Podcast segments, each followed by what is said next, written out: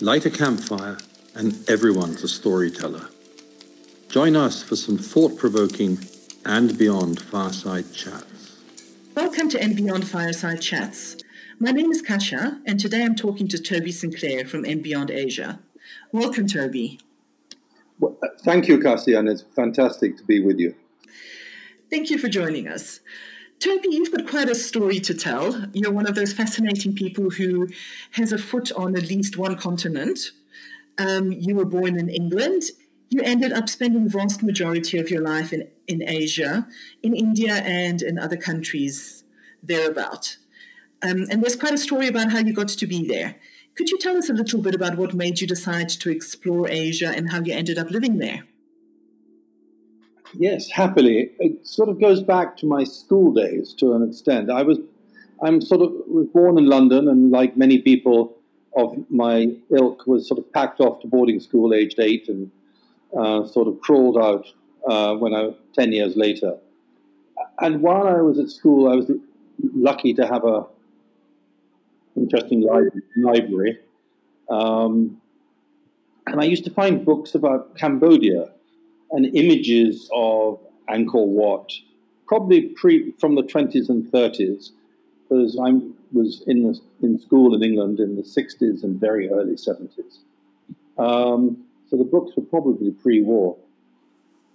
Anyway, there was a fascination with this.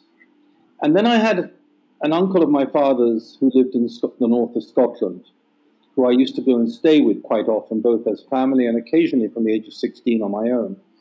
And he was an ex Indian Army officer who uh, didn't retire back to Scotland until 1955, 12, uh, eight years after independence.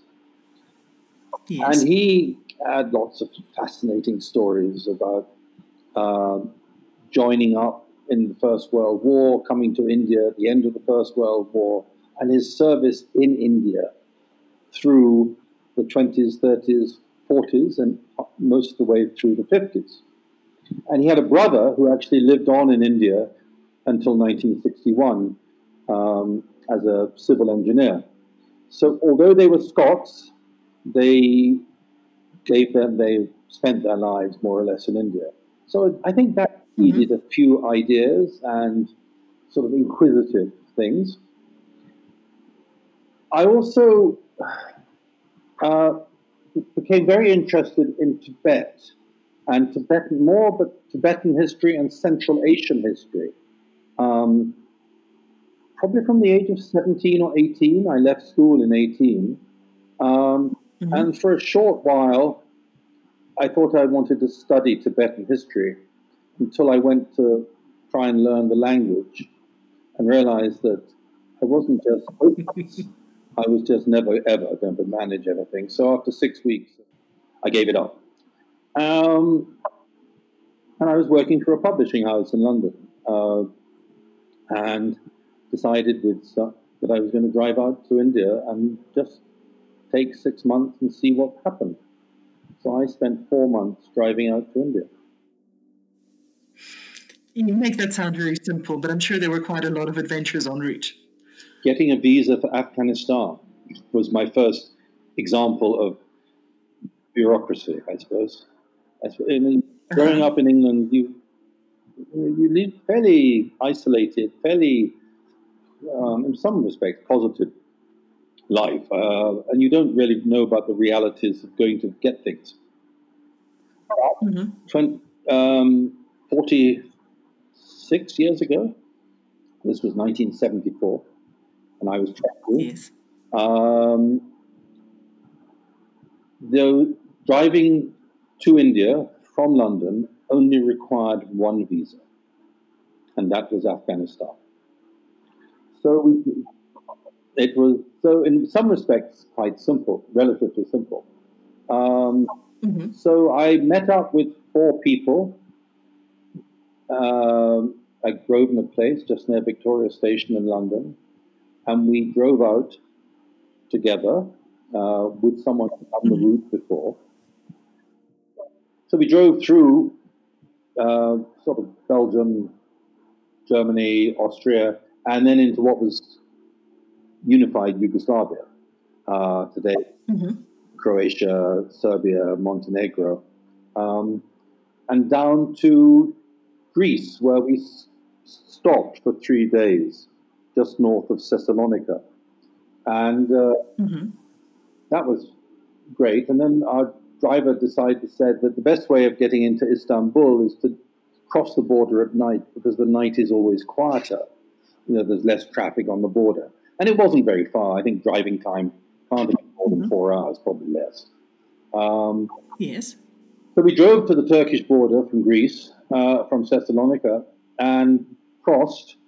And as we were driving away from the border towards Istanbul, a, lot of lights started going out in villages. And I think it was maybe 11 or 12 o'clock at night, midnight by then. Um, and then we started meeting army convoys coming towards us. And then we started meeting tanks. And, but we kept on driving. This, they were going in the opposite direction. We were coming from They were coming from Istanbul. We were driving to Istanbul. And eventually we got to Istanbul. And what we didn't know, that that was the night that Turkey invaded Cyprus. and we met troops coming to protect the Turkish border against a Greek retaliation. And for the and it's the only time in my life I have been in a city where I have actually seen or heard air raid sirens going off, and it was rather like being in a World War II movie. We had three very, four, I think, nights, so three very good days, enjoyable days, exploring Istanbul, and from there crossed over the Bosphorus and into Asia. Mm-hmm. And from there, what was what was your next point of um, of interest? Where did you head I've to? actually been very lucky. I've done. I've subsequently done this drive two other times. From uh, Istanbul, we drove up towards the Black Sea coast and drove along the Black Sea, uh, the Turkish coast of the Black Sea, to a place called Trabzon, and then inland past Lake Van, around the base of Mount Ararat, looking up carefully to try and see if we could find the, the Ark stranded on a bed of snow up on the side of the mountain. And then we crossed into Iran at Tabriz. Now, Turkey used to have very primitive roads going through the country in those days. They were, they were not, a lot of them were not tarmac. Um, but along the, along the Black Sea coast, there was a tarmac road, which is why our driver went that route. Um, and on subsequent drives, I've taken different routes through Turkey, again during the 70s. Um, so I've been to some um, extraordinary places in Turkey uh, and very, very lucky. And really, my big regret about these journeys you know, um, is that I didn't know what I know today. In the sense, I didn't know the questions to ask. I didn't know the places to go to. I didn't know Mm-hmm. the people to meet or who was more interesting than others. And crossing Absolutely. into, which was a, it was up in the hill, in a hilly area, the border. So you drove on this dusty, unmade up road with lots of trucks that were going from Europe to Iran uh, through the center of Turkey. Uh, we joined, we joined that road and we crossed over in, and went down to Tabriz. But there was a huge difference when you crossed from Turkey into Iran, apart from the obvious time zone and stuff. You went from being from being a much more primitive country at that time to Mhm. made up roads, some cases motorways, um, Mm-hmm. smarter cars, smarter buildings, because Iran had money and it was under the Shah in those days, uh, and was. But luckily, the people I was traveling with uh, and our driver were very flexible about where we stopped and what we did. We had a sort of itinerary Mhm. of whether we were going to spend 40 days or 50 days. wasn't too much of a problem. It was, it was fairly loose. And the other thing is, if we saw something interesting, like an old ruin, two or three miles from the road, we would go and look at it and explore it. Uh, mm. And I, history has been one of my passions, always has been, and still very much is uh, a passion. And my when I used to take my son uh, on holidays in different parts of India, and we would clamber over old buildings and ruins. On one occasion, mm-hmm. stamped his feet and said, "I am fed up scrambling, scrambling over old old rocks. Why do we have to do this?" Well, after he enjoys doing it himself, so they, something rubbed off, and I still enjoy doing it 45 years later.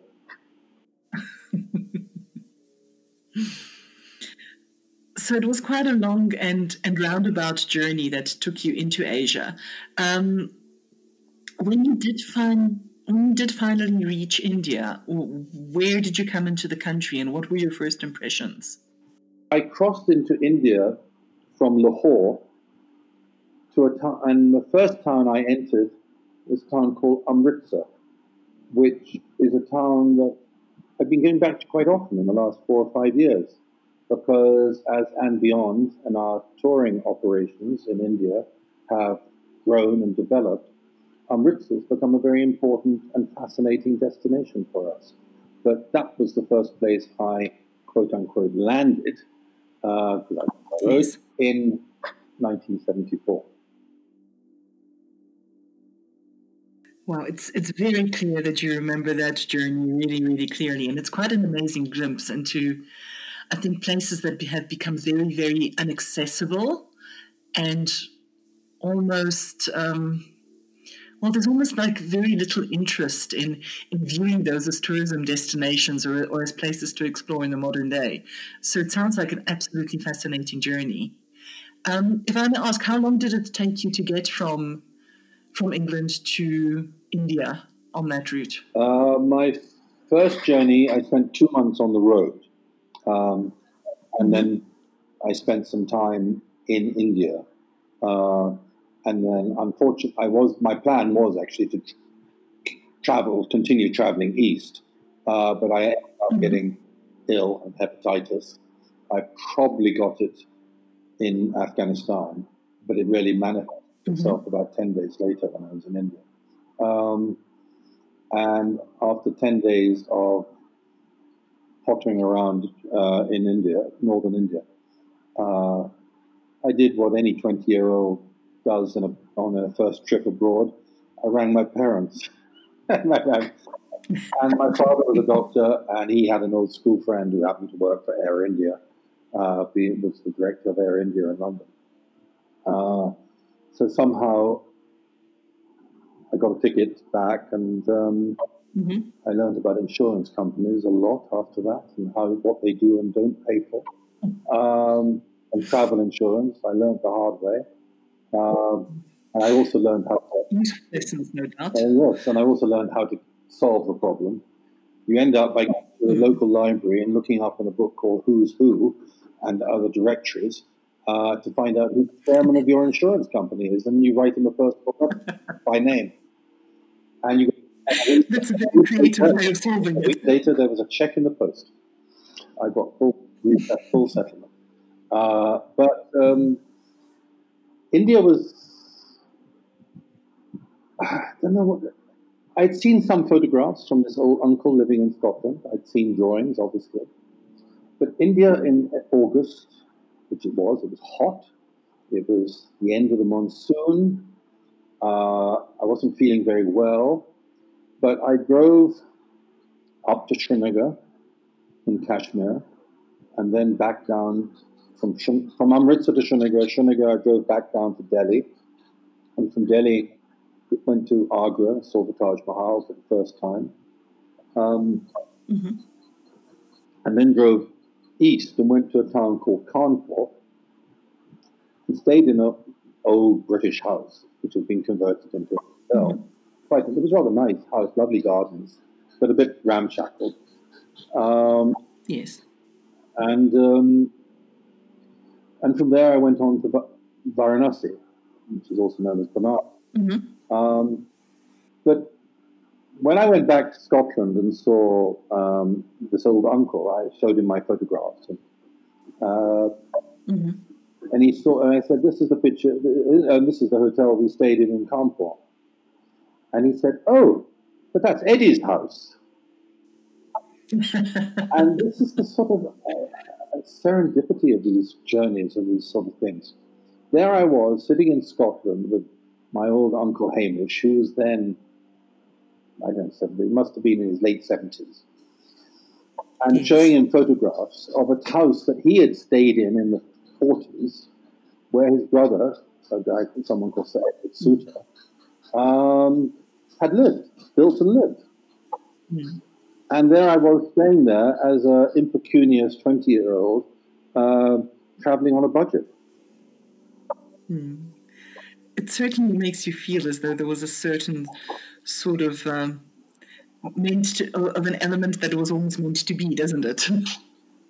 Yes, well, there, there, are those sort of little links that happen and things that crop up. And to be honest, I mean, they happen to many of us in our lives. Uh, it's this, what is it, the six degrees of separation that people talk about? Mm. But anyway, from Varanasi, I went back to England and I was ill and I was in bed for a week. And then it was all sorted out and I went back to working for a publishing house. So, what was it that ultimately drew you back to India? I mean, you kept coming back again and again, and ultimately ended up living there what are some of the of the things that that kept you coming back? And what what did you find were some of the beauties of living in india when you did eventually live there? Um, the last question about the beauties of india um, and i'm not trying to be too silly or clever when i say it's a combination of superb food and lovely women and cold beer. Uh, and uh, that's good enough reason good enough reason to stay anywhere. Um, it wasn't quite as simple as that because it never is. Uh, when I went back to England, I worked for a publishing house called Jonathan Cape uh, from Bedford Square, mm-hmm. Chatto and Windus uh, in London. And um, I met someone because uh, I was working on a river expedition. shows you how varied my life has been. I was working on helping organize a river expedition down the Zaire River. It was done as a sort of group of scientists amateur hangers on like myself, age 21 then, uh, and something called the Scientific Exploration Society, which was had a British military link to it, and in the sense that it was done as adventure training for soldiers. So we had an office in the basement of the Ministry of Defence, and I used to. My office in Bloomsbury was only 15 minutes away, so I used to pop down there at lunchtime and I used to go there at six o'clock in the evening for a couple of hours in the evening to work on the Zaire planning. Um, mm-hmm. And I met there someone who'd come from Nepal. Uh, was a character called John Blashford Snell, who ran the science. He was a colonel in the British Army, but he ran the Scientific Exploration Society uh, as a serving officer. And this friend of his from Nepal came down to visit us one day. And I was talking to him, and he said, "Oh, you, you know, you know a little bit about Nepal and Kathmandu. Why don't you?" And just out of the blue, said, "Why don't you come and work with us?" And this is a man called Jim Edwards, who was an extraordinary character, mm-hmm. uh, and he had he was a Brit who was in Nepal in the '60s, working for aid company organizations, and actually running a small hunting operation. Uh, yes. And at the, after the Bangladesh War in 1971, Tiger Tops, which he subsequently owned, went, had gone bust, and he was in New York. Mm-hmm. He went to see the owners, who were two Texans in Dallas, and said, "You give me 50% of the equity, and I will take on the debt." And he took over Tiger Tops in 1972, and in 19 yes. end of, uh, the very end of 75, I met him, and in 1976, I joined him. And I went for six months to work on publicity and marketing because I worked for a publishing house. He thought I knew about these things. I didn't tell him I knew nothing about it. Uh, he was giving me a return ticket on Pan Am to go to Nepal, India, and then up to Nepal. And he was giving me a place to stay for six, for six months. mm-hmm. and a small salary stipend, I thought, why not? And there I went. Uh, mm-hmm. But six months later, I, well, actually 18 months later, I was still there. And Jim yes. uh, and Tiger Tops, which he was then controlling and controlled, merged with a company called Mountain Travel, which is the original trekking organization in Nepal and the parent, or the from where the name came for the American travel company that we all know about today. Mm-hmm. But it originated in Kathmandu, run by an yes. ex-British Army officer called Jimmy Roberts, who was a Gurkha. Um, and for 20 years, Mountain Travel organized every climb on Everest and had an amazing reputation.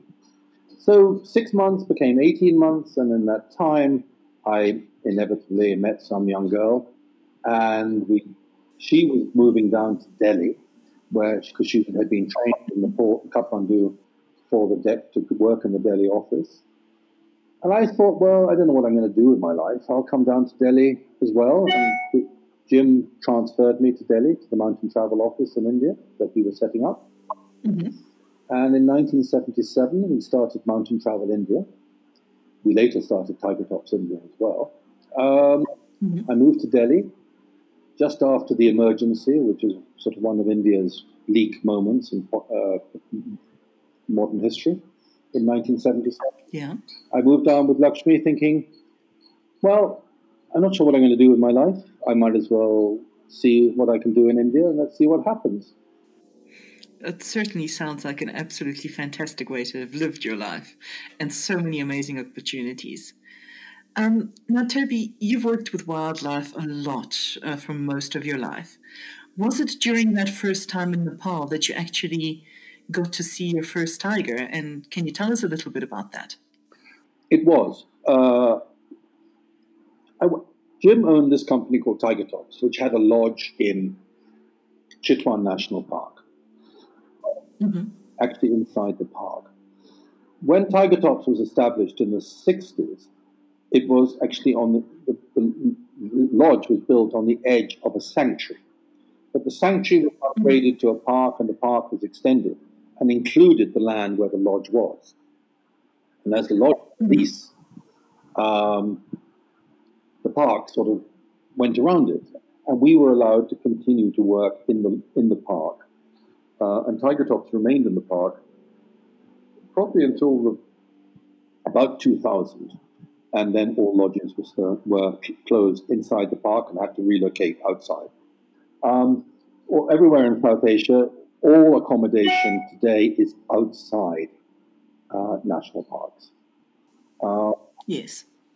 But I, would, I was based in the Kathmandu office, and I was mm-hmm. staying mm-hmm. with as a paying guest with someone called Dieter Plage, who was a film, wildlife cameraman who came working for a company called Survival in the UK, and he had just transferred, moved there from East Africa. And so I was staying with him. But rather than take my weekends off or my day off, we had a, we worked a six day week in those days. Rather than uh, yes. I would accumulate my four week, monthly holidays, and I would go down mm-hmm. the national park. I would go down to Chitwan. Mm-hmm.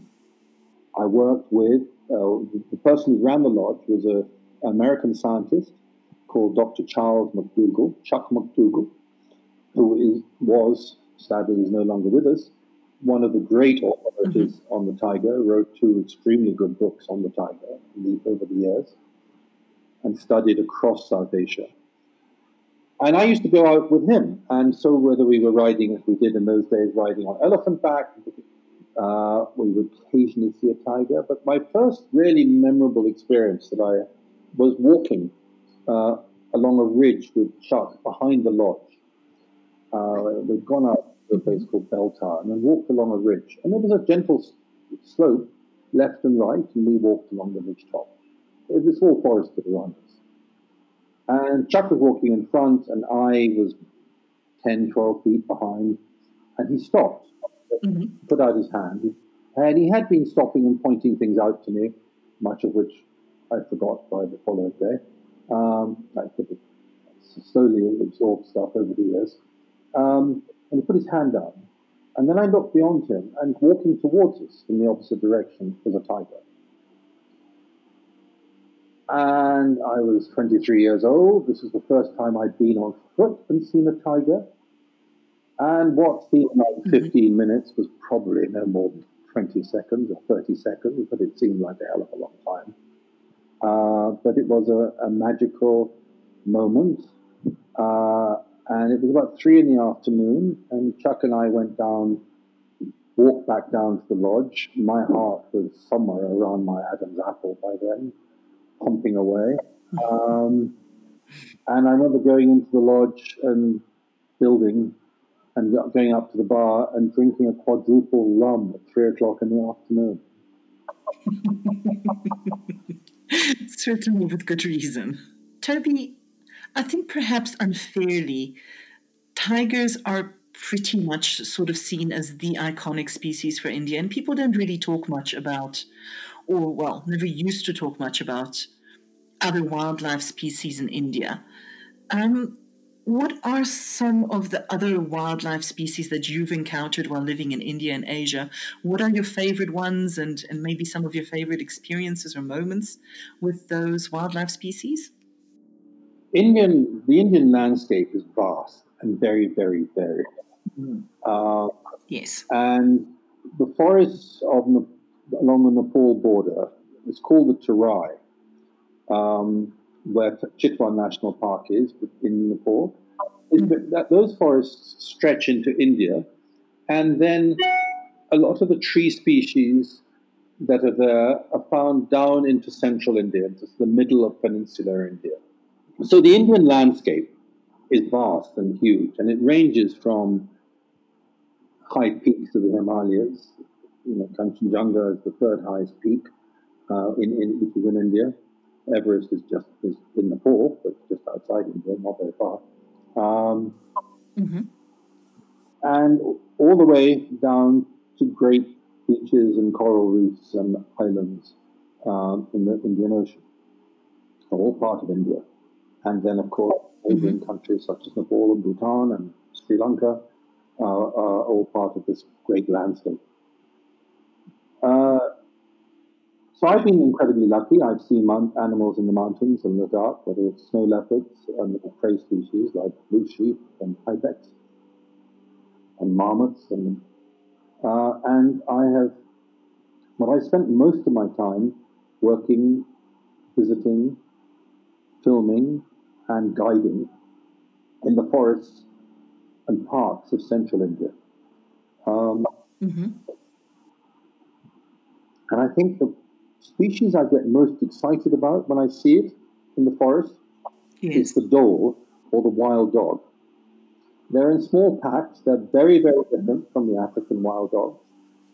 Uh, mm-hmm. Their morphology is different. Uh, the superficially, their biology is similar, but um, they, the, the dhole is the local name. Kipling in the Jungle Book refers to them as the, as the red dog. Um, they yes. are slightly fox-like, um, but it's the Asiatic wild dog, and they're found throughout peninsular India, not in Sri Lanka, up in across the Himalaya, and across Asia, up to the Korean peninsula. But India is one of the last strongholds of them, um, but they are very, very threatened. Um, and they are, by, I think, definitely my most favorite animal. I've been mm. incredibly lucky by the number of tigers I've seen in different parts of the country over many, many years. Uh, leopards are also fascinating, but I always see the dhole as a forgotten animal, an animal that deserves to be looked at and studied and watched and to watch a pack of dhole at, um, bring down a kill, uh, to see them almost trotting through the woods, uh, a forest, and then out into an open area. Um, to have them jumping out of grass next to you as you're driving along, which happened to me once, one monsoon when I was in central India, and hearing them call. And it's a sort of very light whistling noise they never cease to fascinate me. So I suppose if I have a favorite animal, it would be the Asiatic wild dog or dhole. Toby, you painted an absolutely beautiful picture of them in words. Thank you very much. Toby, if you don't mind, I think we will end there for today. We'd like to chat a little bit more to you about your experiences in terms of filming wildlife documentaries and the projects that you've worked on in that. Um, and we'd like to speak to you again very soon. I look forward to that. Thank you for giving me the opportunity.